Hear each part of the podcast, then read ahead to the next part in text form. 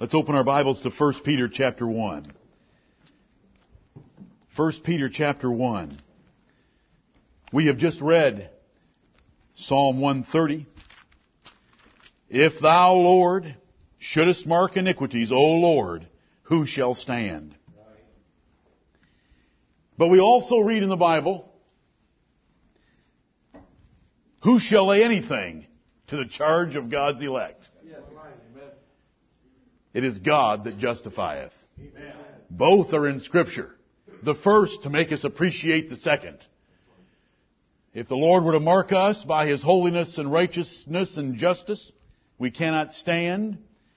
But when the Lord Jesus Christ, the perfect Savior and perfect mediator, stood in for us, we shall stand, and we can stand and stand boldly, as was just prayed. We can have hope.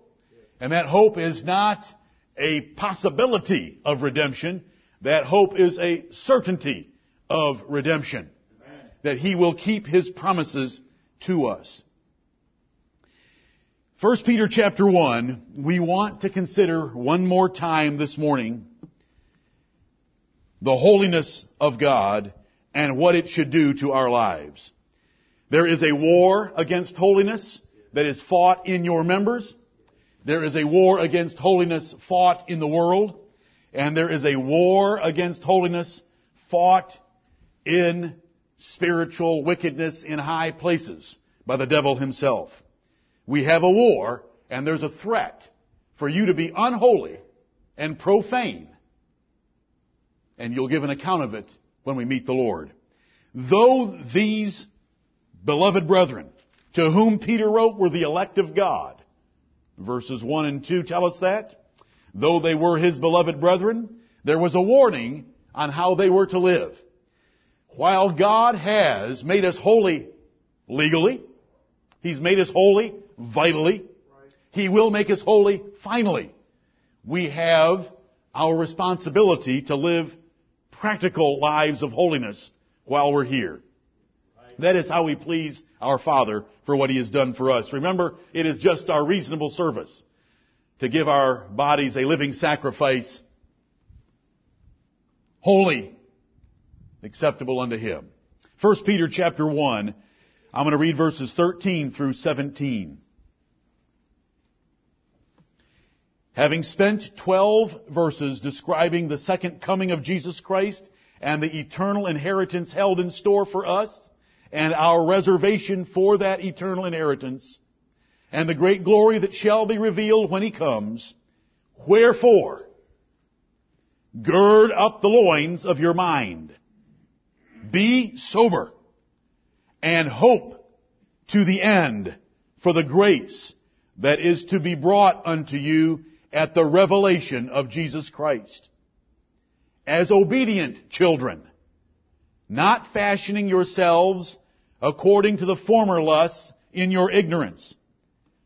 But as he which hath called you is holy, so be ye holy in all manner of conversation. Because it is written, Be ye holy, for I am holy. And if ye call on the Father, who without respect of persons judgeth according to every man's work. Pass the time of your sojourning here in fear. And we will end there. It goes on to describe the redemption that we have in the Lord Jesus Christ and that there is no other way for that redemption but by the precious blood of Jesus Christ which has been manifest for us in these last times.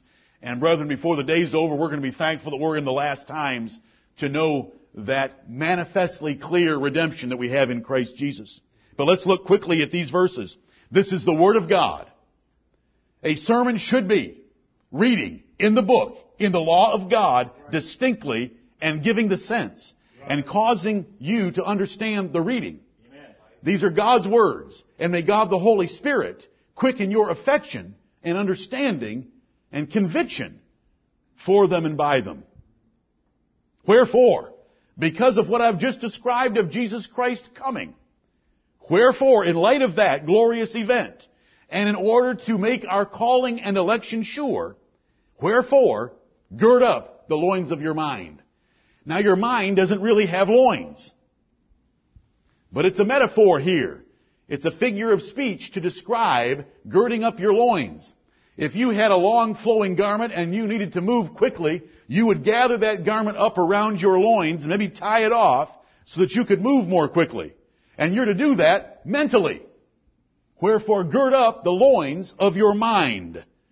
We have got to set our minds on the fact that there is a holy God and we shall appear before Him. We shall give an account of our lives, so we want to gear up our minds and be sober. Life is sober. Life is not a joke. Life is not a vacation.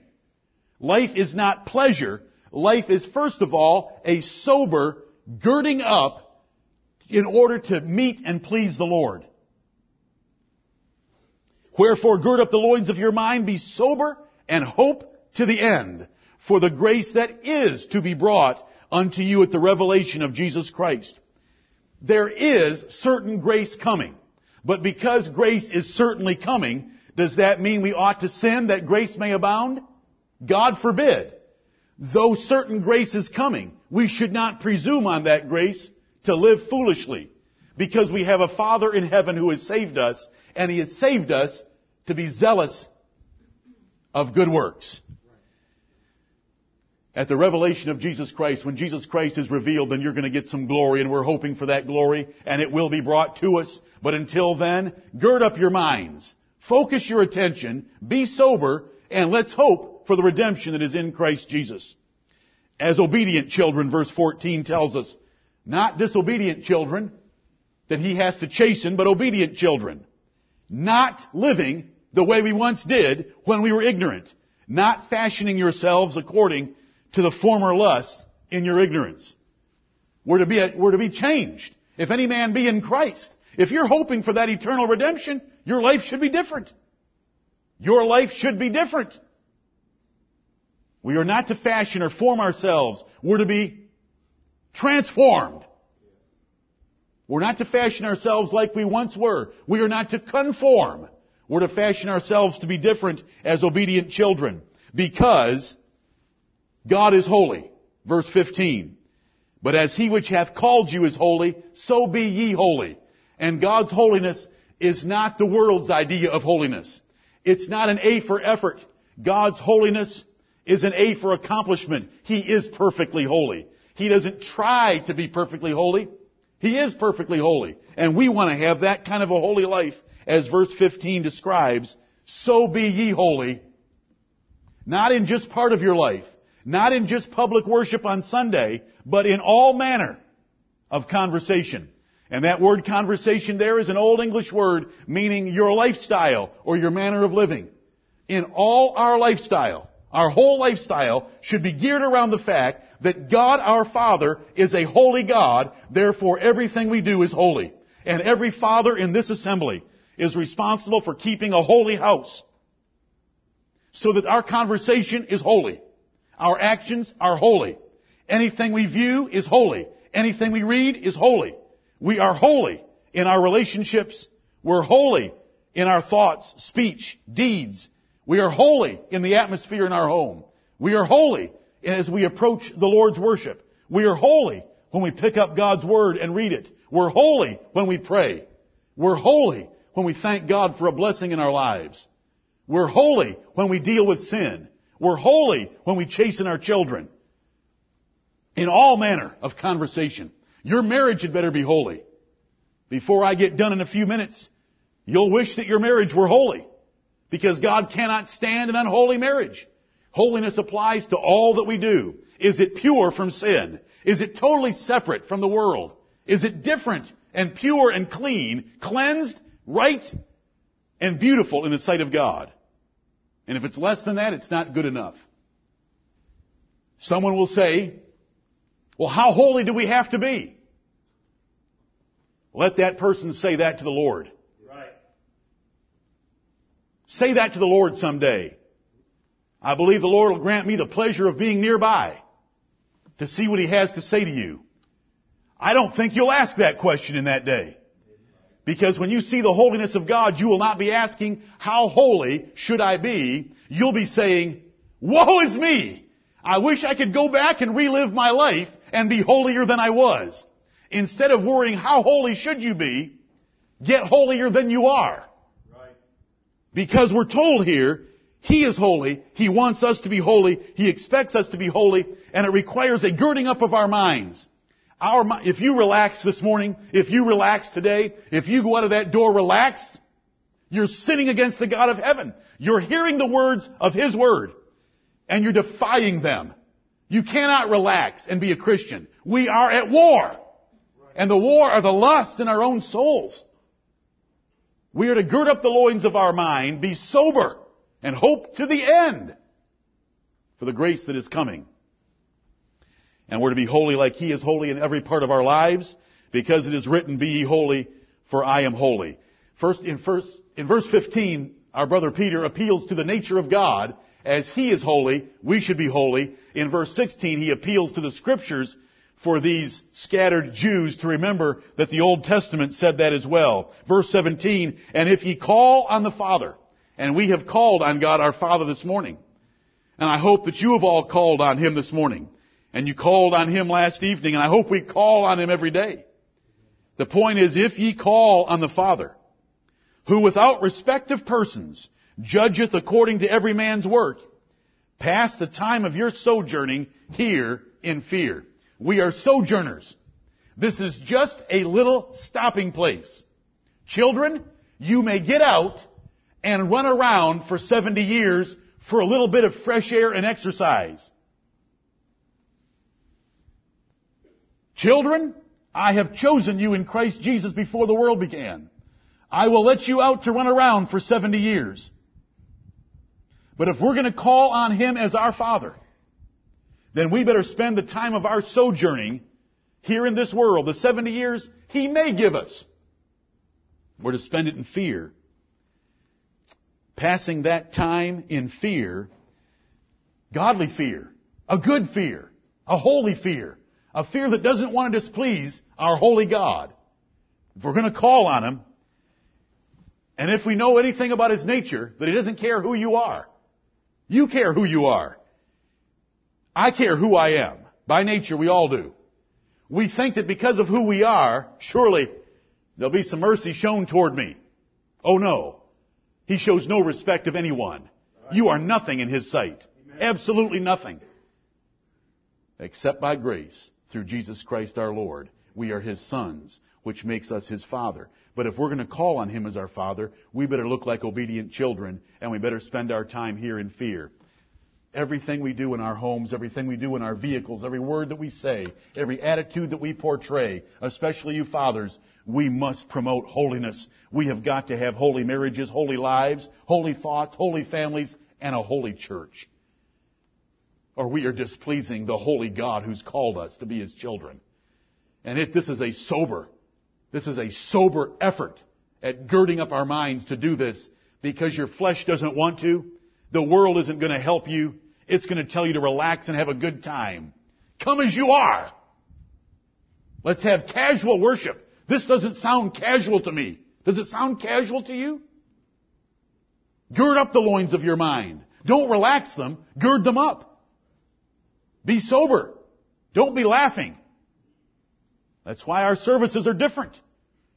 That's why we are a beacon in the world to those that hear about our assemblies because we are so different. And we know that we can be better in our hearts, in our homes, and in our church. Look at Ephesians chapter 2 with me, please. There is a war against being holy.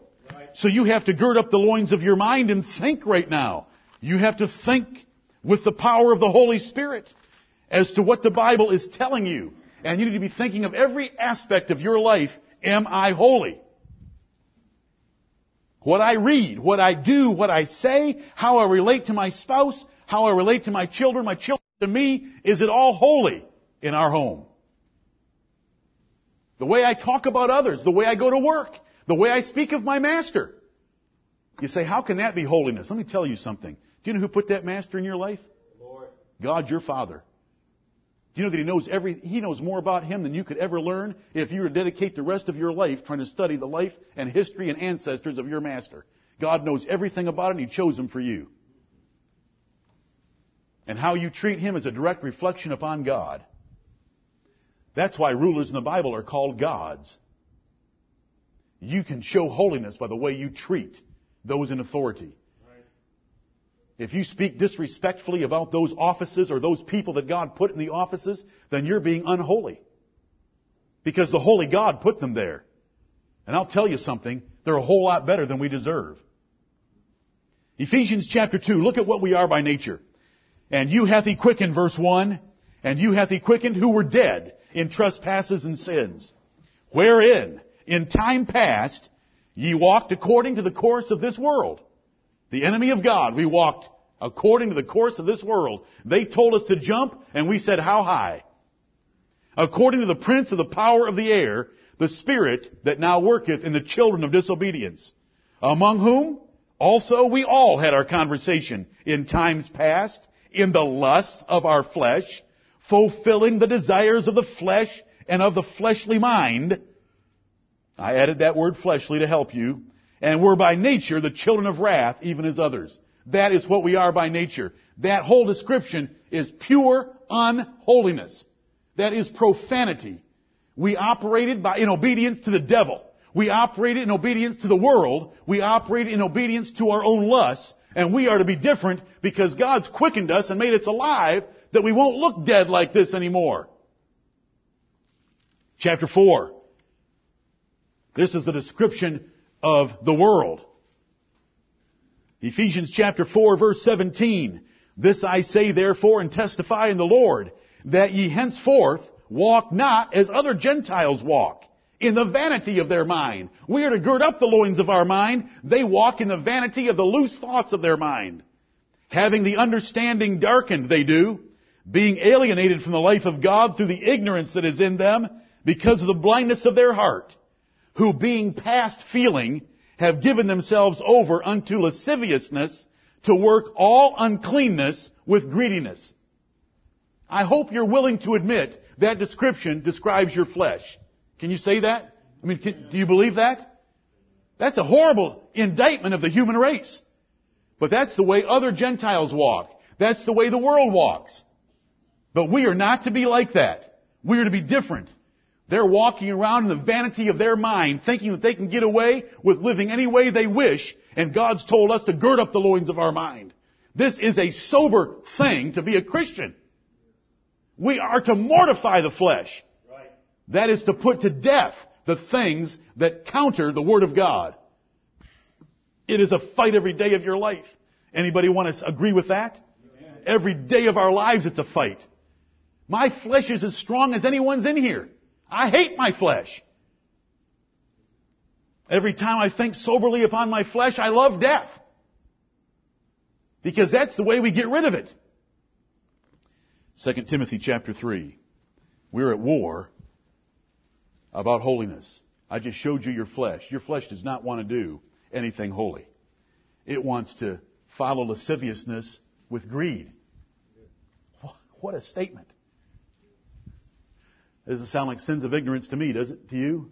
No. 2 Timothy 3, you know these verses well, but we want to just grab a couple of comments here from the first five verses. This know also, 2 Timothy 3, 1, this know also that in the last days perilous times shall come, for men shall be lovers of their own selves,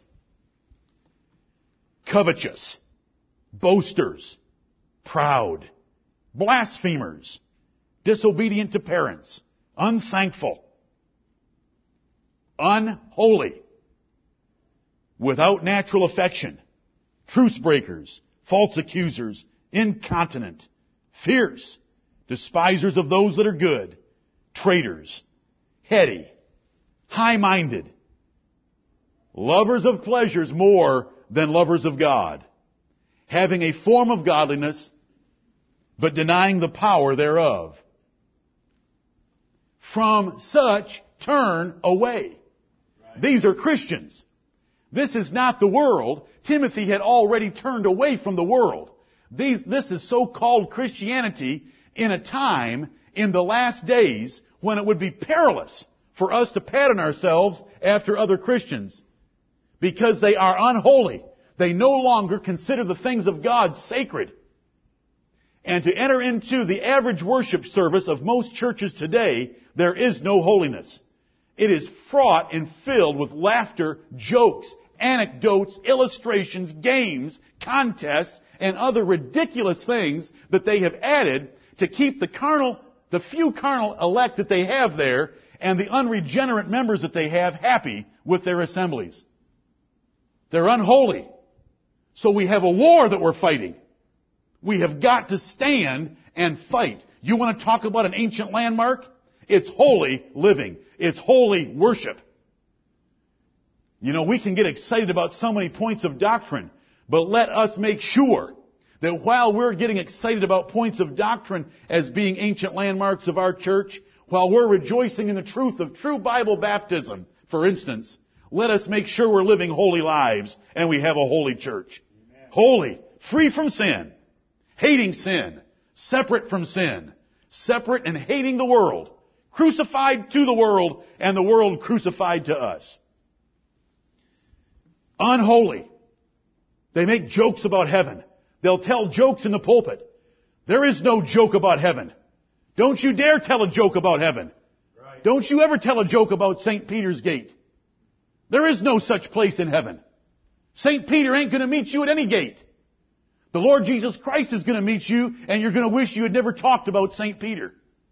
The last time St. Peter opened his mouth in the presence of the Lord Jesus Christ, God thundered from heaven and said, This is my beloved Son, hear ye him.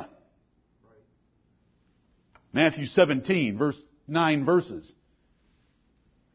Brethren, holiness is very important to please God and there is a war against it. It's a war against it from inside you, from the world outside us, and by the devil himself that you cannot see, whose minions, the devil's working for him, are in and around us all the time. But we are protected by the grace of God if we will walk in fellowship with God through Jesus Christ our Lord. They can't touch a man that Jesus Christ has set in protection with a, with a hedge around him.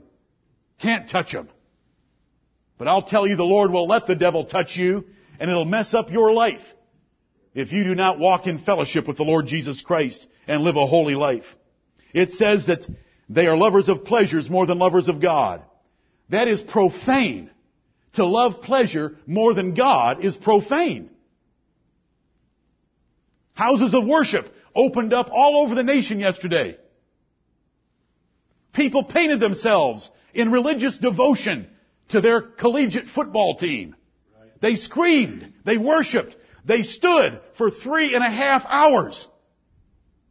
They wouldn't sit, and yet they can't sit for 30 minutes or 60 minutes to hear the Word of God preached. They're lovers of pleasures more than lovers of God. Where is your love? If it's to be weighed right now in the balances, not of Jonathan Crosby, his are getting weighed right now as well.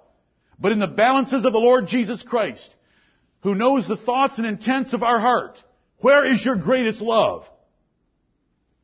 Or your stupid job yesterday? Those that worked yesterday would make fun of those who watched a football game. Neither one is more noble than the other by itself.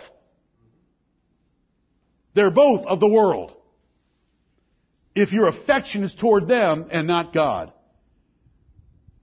Lovers of pleasures more than lovers of God. Where is the real love in your soul? And they have a form of godliness. They come in and sit.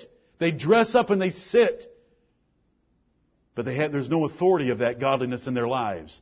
And we've got to have it. This is a warning. We're living in the middle of it. Brethren, God's chosen us for it. The Christian world around us thinks that they have a God that loves all the liberties that they take. I get so sick of hearing all that stuff out of their lips. That liberty in Christ Jesus is liberty from the law. It is liberty from the binding condemnation of the law, but it is not liberty to live as you choose. Second Peter chapter 2 tells me about those false teachers. While they promise them liberty, they themselves are the servants of corruption. That is not holiness. God is holy and the Lord Jesus Christ is holy. and we will meet him on his terms, not ours. Jeremiah chapter 23. Brethren, most pulpits today are preaching an unholy religion. And I'm talking about Christian pulpits that would say that they are indeed Christians. I'm talking about Baptists. I'm talking about others. I'm talking about those that would say they're Bible Christians. Things haven't changed. 2 Timothy 4 says that the time will come when they will no longer endure sound doctrine. Do you know what sound doctrine includes? Holy living. They'll no longer, they don't want to hear anything about that. Let me, let me tell you, I can promise you today, without looking at the schedule, that Rick Warren is not preaching on the holiness of God. Do you, do you, know, do you all know that? Do you know that Joel tonight, when he gets up to kiss and make love to his 30,000 down there in the, is it the Compaq Center in Houston? What's the name of that place called? Never mind, you're all, you don't watch Joel Osteen? Is he going to preach in the holiness of God tonight? Not a chance. The time will come when they will not endure sound doctrine, but they will heap to themselves teachers having itching ears. And their ears will be turned away from the truth and unto fables. They'll listen to any story, jokes, personal illustrations, all that stuff, but they don't want to hear the Word of God. And that is Christianity today. And if it's not for the grace of God, it'll be Christianity in this church.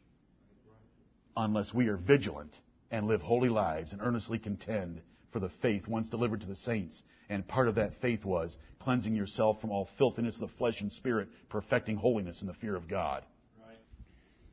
Jeremiah 23, they had the problem in the Old Testament. Verse 9. Jeremiah 23, 9. Jeremiah writes, Mine heart within me is broken because of the prophets.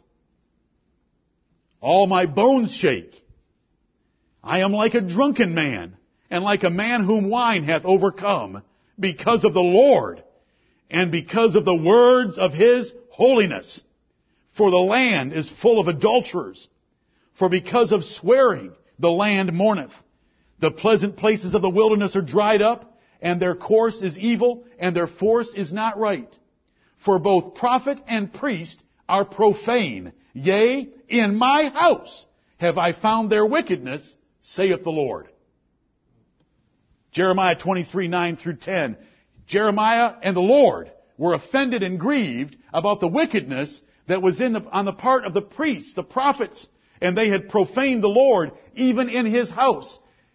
And the grief of verse 9 is because of the Lord and because of the words of his holiness.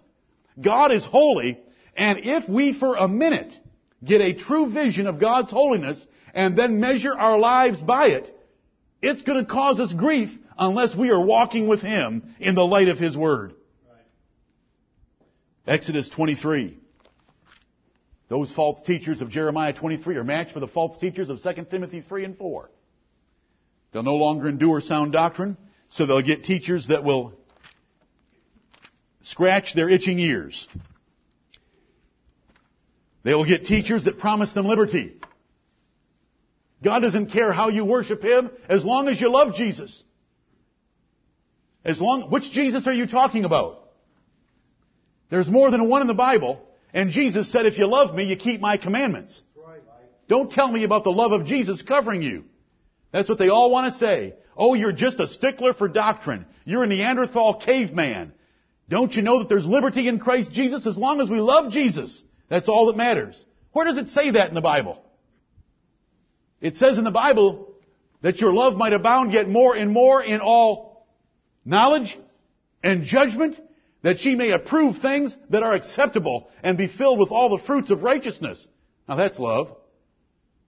That's love that God accepts. We live in a generation like that. Brethren, the war.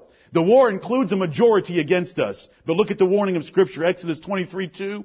Thou shalt not follow a multitude to do evil. Does it impress you that lots of people do something? No. Thou shalt not follow a multitude to do evil. Neither shalt thou speak in a cause to decline after many to wrest judgment. Two warnings in one verse against following the majority. Against following the crowd.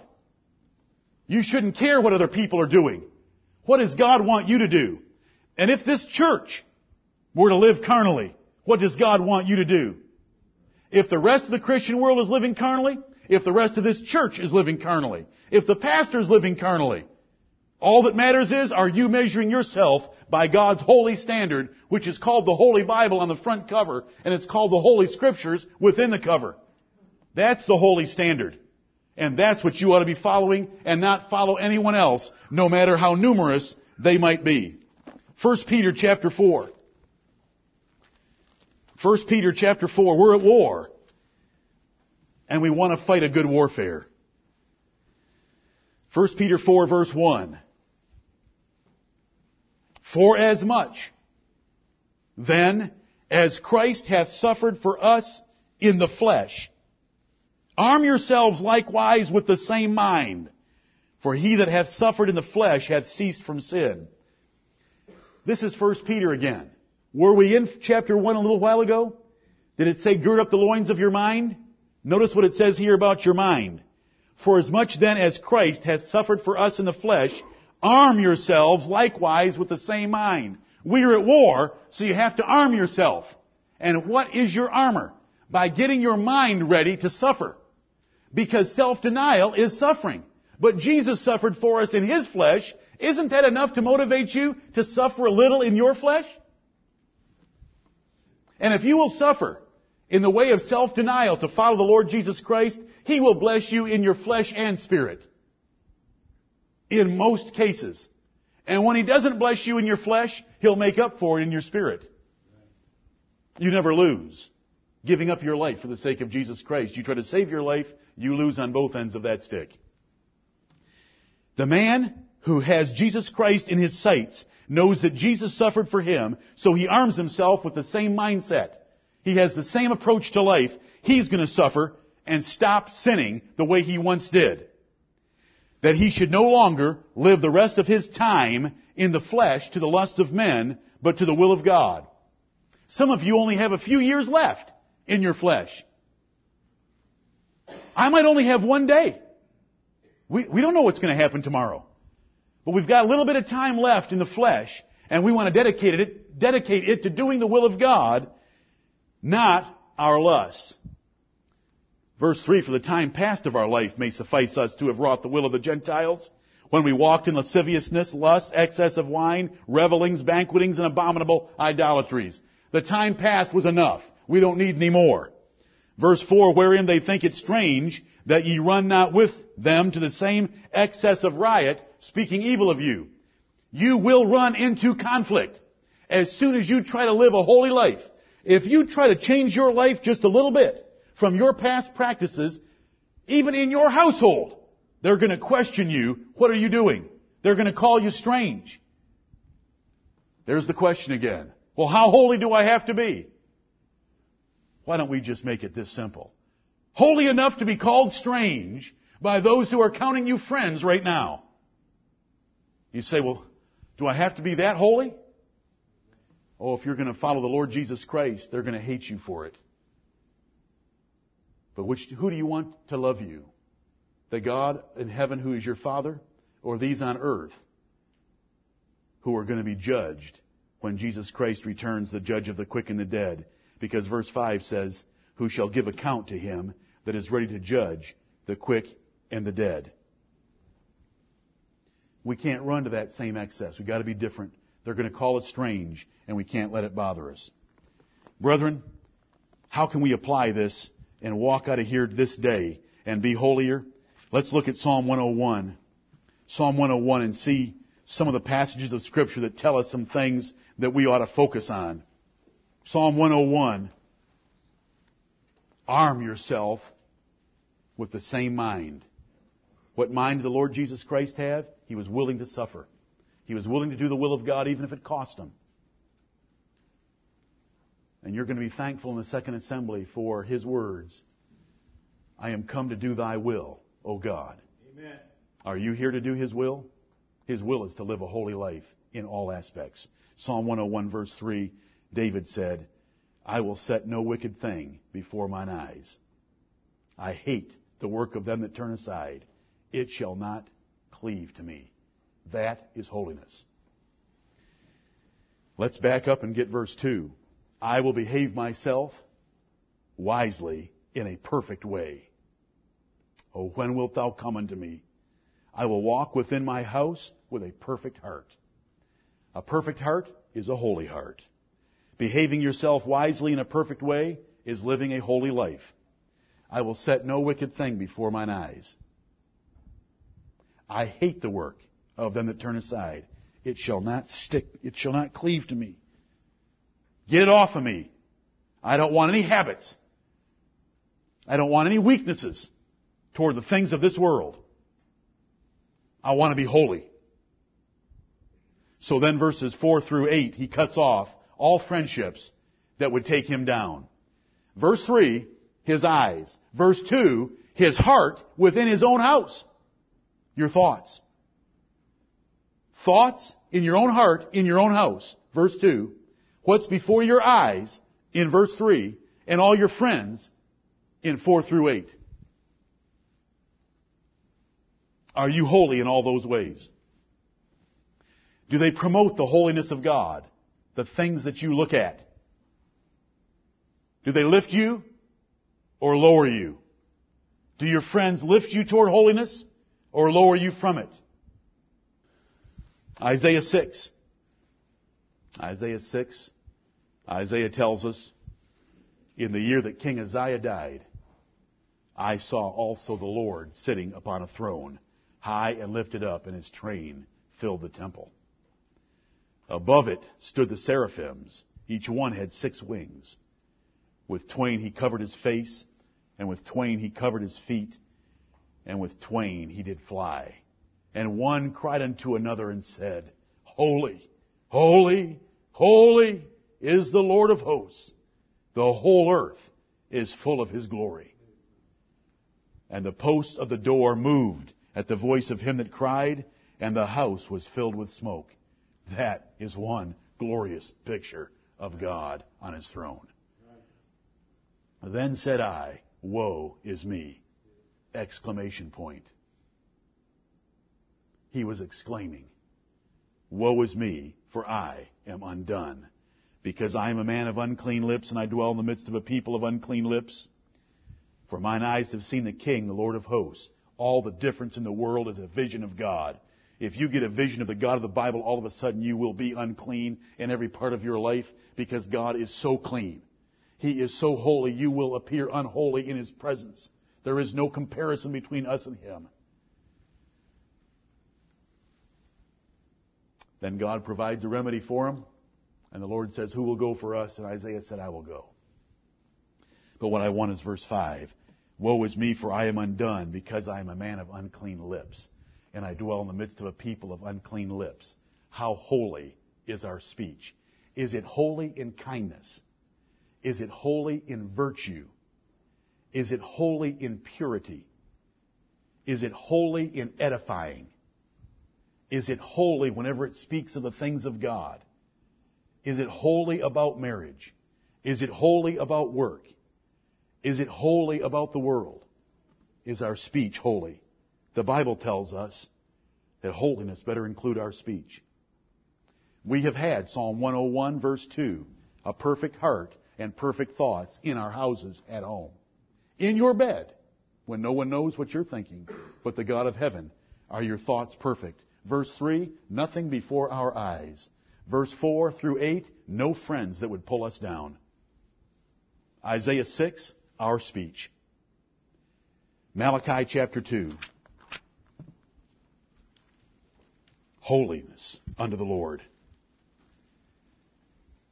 Where do you need to put a blue ribbon? I will make you as many blue ribbons as you want. Do you want one from your visor to remind you how to drive? Do you want one on your television to remind you what to watch? Do you want one taped to the corner of your mouth to help you remember what to say? Do you want one hanging in every door in your house as you walk through your house? You'll, you'll keep yourself in a perfect way. You'll walk wisely before the Lord in your house. I'll put my wife to work. She'll burn the midnight oil. Sewing you blue ribbons, if that would help you. I think we can accomplish the same thing right now before the Lord. But you know, the Lord thought a reminder would help. Where should you put it? How about on your computer? You want a blue ribbon hanging out of your computer? so that you're not tempted to click on something you shouldn't click on? So that you can remember that God had a man stoned to death for picking up sticks on the Sabbath day? You want one in your wallet? So that when you open it up and are stingy with your giving, it'll remind you that you're not being very holy with your money? Holiness applies to everything we do right. in all manner of conversation. Do you want me to, do you want me to mail one to your boss? So that he can staple it to your next performance review? Holiness to the Lord. And I'm not making a joke. I just want you to think about how, how pervasive holiness ought to be in our lives. Malachi 2 gets us in another part of our lives. Verse 11. Malachi 2:11. Judah hath dealt treacherously, and an abomination is committed in Israel and in Jerusalem, for Judah hath profaned the holiness of the Lord, which he loved, and hath married the daughter of a strange God. Prof- you can profane the holiness of God by marrying out of the Lord. That's verse 11. The Lord will cut off the man that doeth this, the master and the scholar, out of the tabernacles of Jacob, and him that offereth an offering unto the Lord of hosts. It doesn't matter whether you're a priest, a scholar, or a master. God's going to cut the man off that does this, that marries outside the Lord, because that is a profanation of His holiness. His holiness is that you want to find someone to marry that fears and loves the Lord God of heaven as much as you do. If you've done so, God will have mercy and forgive, and we've got testimonies of it in our own church. But you ought to be pressing each other toward that holiness of loving the Lord your God with all your heart, mind, soul, and strength. Now we've got another problem related to the first. It's in verse 13. Look at the word again in the first clause. And this have ye done again. Here's another issue. Covering the altar of the Lord with tears, with weeping, and with crying out, insomuch that he regardeth not the offering any more, or receiveth it with good will at your hand. Yet ye say, Wherefore? Why isn't God accepting our worship? Because the Lord hath been witness between thee and the wife of thy youth, against whom thou hast dealt treacherously, yet is she thy companion and the wife of thy covenant. And did not he make one? Yet had he the residue of the Spirit. And wherefore? One. One wife for each man. That he might seek a godly seed. Therefore take heed to your spirit, and let none deal treacherously against the wife of his youth. For the Lord, the God of Israel, saith that he hateth putting away, for one covereth violence with his garment, saith the Lord of hosts. Therefore take heed to your spirit, that ye deal not treacherously. These men were putting aside their wives and marrying foreign pagan wives, and God was judging them for it. But he's also recognizing the tears of their Jewish wives who were covering his altar because they were dealing treacherously with them. Let Malachi 2:10 through 16, 11 through 16 remind you that holiness includes your marriage. Right. Adam and Carrie, you're getting married in three weeks and six days. Adam, you better love that little girl like Jesus Christ loved the church and gave himself for it, and you better love her without being bitter against her. Carrie, you better submit to him in all things and reverence your husband. Not answering again. But in all good fidelity. Adam, you better remember that she's the weaker vessel, but she's an heir together with you of the grace of life. And you better dwell with her in knowledge. I love you both. Holiness is also practiced in our marriages. It's easy to pick on them, isn't it, everyone else? How long have you been married? How long have I been married? Is our relationship with our spouse the way it should be to please God? He sees every bit of treachery, what you think you hide in the bedroom. He knows every bit of it. Holiness unto the Lord. I want us to be a holy church, holy families, holy marriages, and holy souls. That the Lord will come and continue to bless us and stay with us. Is your relationship with your wife one that measures up to a book called the Holy Bible? That measures up to scriptures called the Holy Scriptures? If it is less than that, then you are not holy. You have profaned the holiness of God by not properly treating the wife that God gave you. 1 Corinthians 6. The Lord willing, you read this last evening. I just want verses 19 and 20 due to time. 1 Corinthians 6, 19. What? Know ye not that your body is the temple of the Holy Ghost, which is in you, which ye have of God, and ye are not your own. For ye are bought with a price. Therefore, glorify God in your body and in your spirit, which are God's. God owns us twice.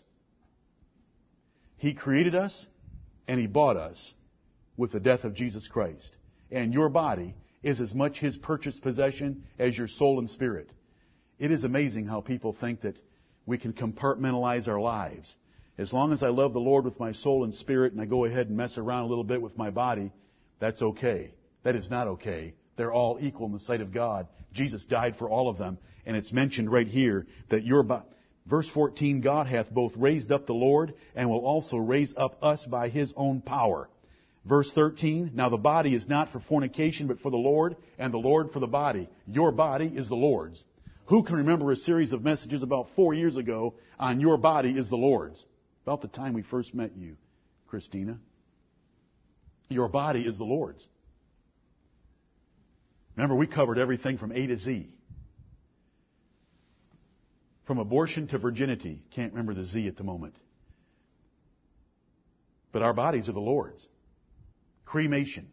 We went over everything. Cremation is a profaning of the holiness of God. It is not a minor offense.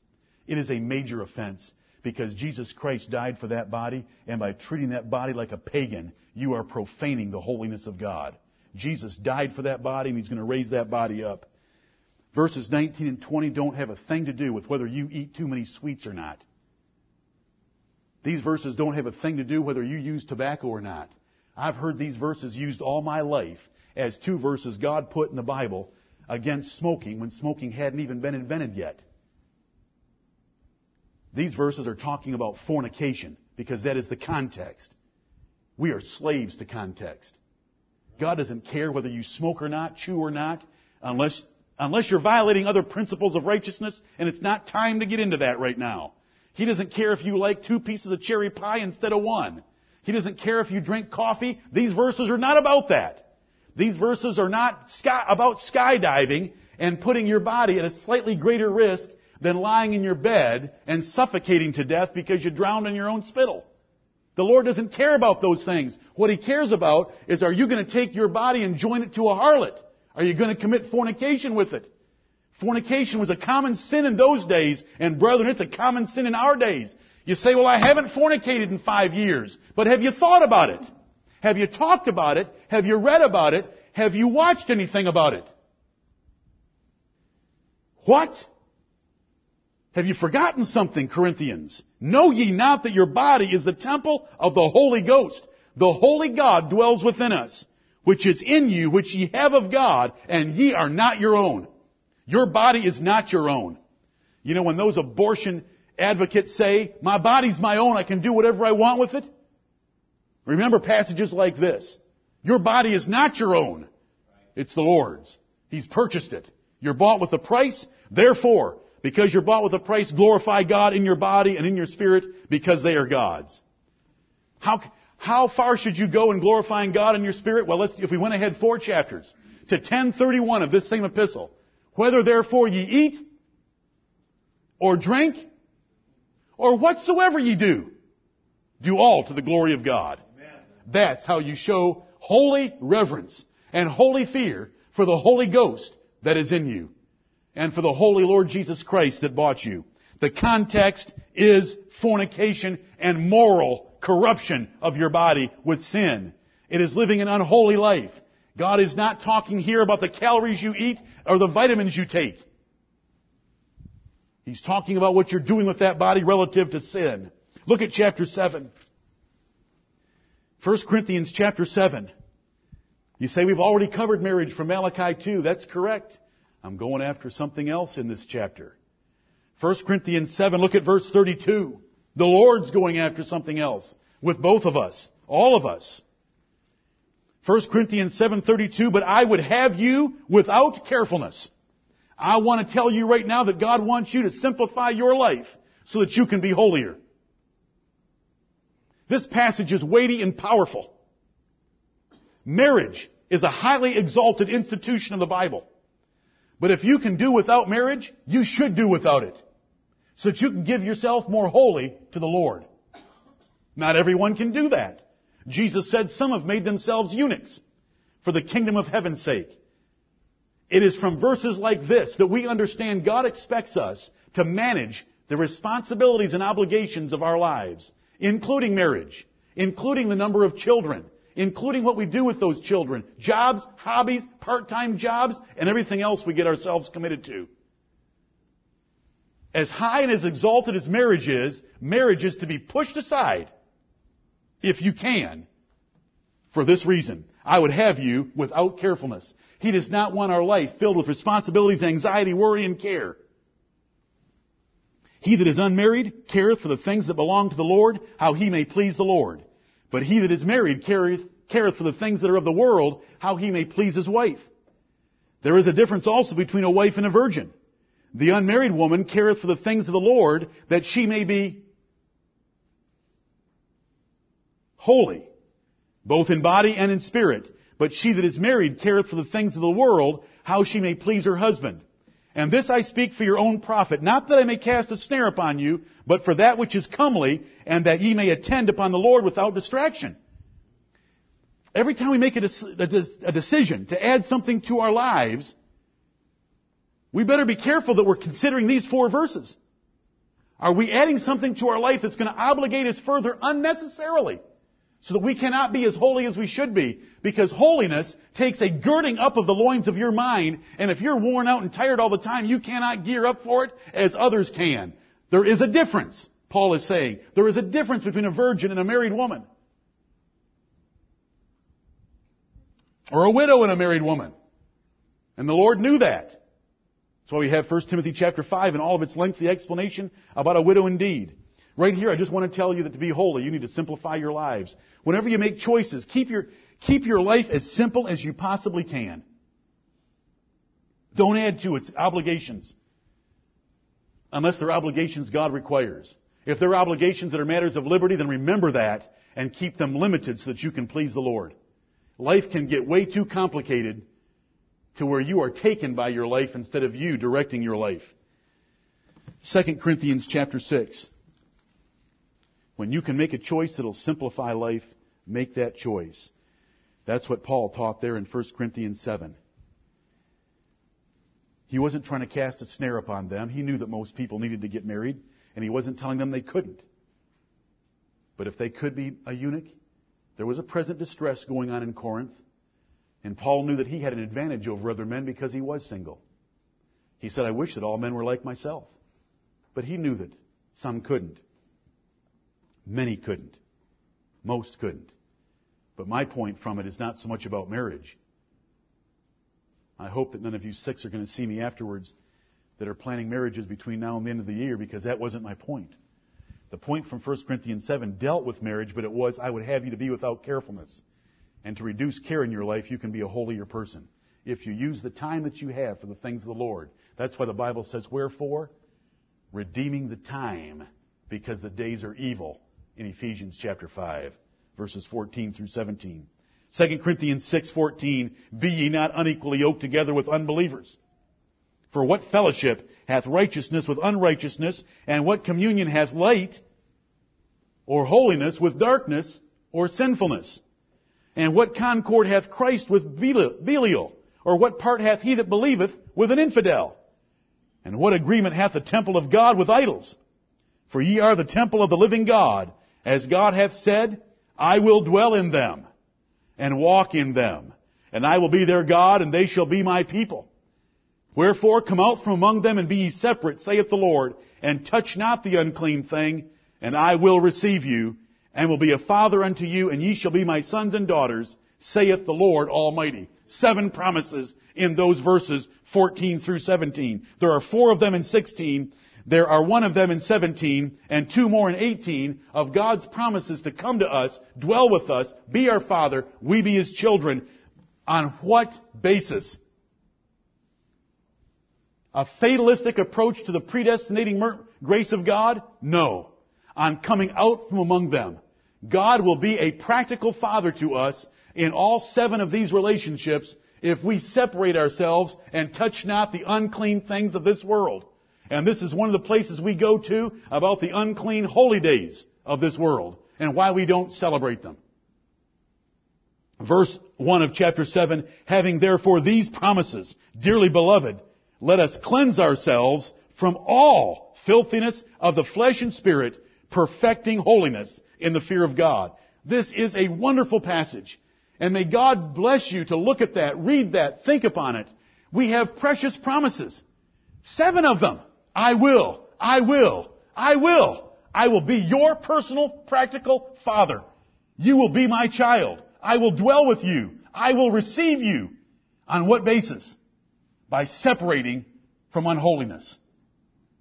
And coming out from among them and not even touching it and perfecting holiness in the fear of God, both in our bodies and in our spirits, God will bless us. You read 1 Thessalonians 4 last night? This is the will of God. People ask. I just want to know God's will for my life. Well, 1 Thessalonians 4 tells you. This is the will of God. Even your sanctification. What does it mean to be sanctified? To be holy. That's verse 3. Come all the way down to verse 8.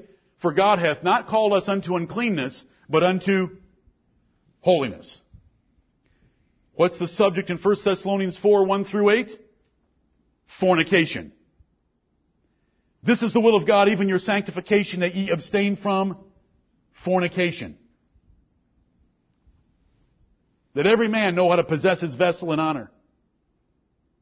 You have your body under control. You do not give in to the lust of the flesh. So holiness and pleasing God more and more in the first eight verses is sexual purity.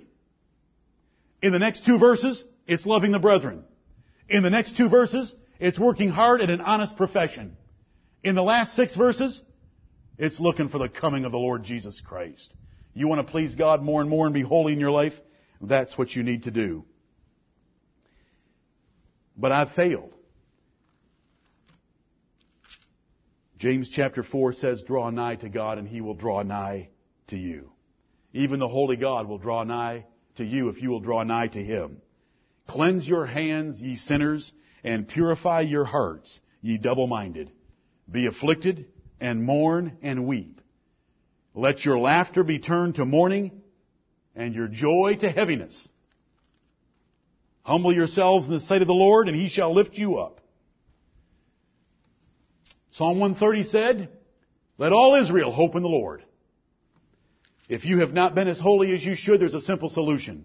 If we confess our sins, He is faithful and just to forgive us our sins and to cleanse us from all unrighteousness. We can cleanse our hands, we can purify our hearts, we can draw nigh to God, He will draw nigh to us. He will exalt us if we will humble ourselves before Him, admitting that we have not been as holy as we should have been. He will save us because there is plenteous redemption with the Lord. And you can hope and trust in that redemption. And then, then, we can realize the blessing of what I offered to you two weeks ago from 1 John chapter 1, where we have that verse about confessing our sins. We also have, these things have I written unto you that ye may have fellowship with us. And truly, our fellowship is with the Father and with His Son, Jesus Christ. And these things have we written unto you, that your joy may be full. If we walk in the light as He is in the light, we have fellowship one with another, and the blood of Jesus Christ, His Son, cleanseth us from all sin. If we say that we have fellowship with Him and walk in darkness, we lie and do not the truth. May God have mercy upon us, convicting us to be holier in our hearts, homes, marriages, families, and everywhere else in our lives and in this church. May Jesus Christ, who is the author and finisher of our holiness, be praised.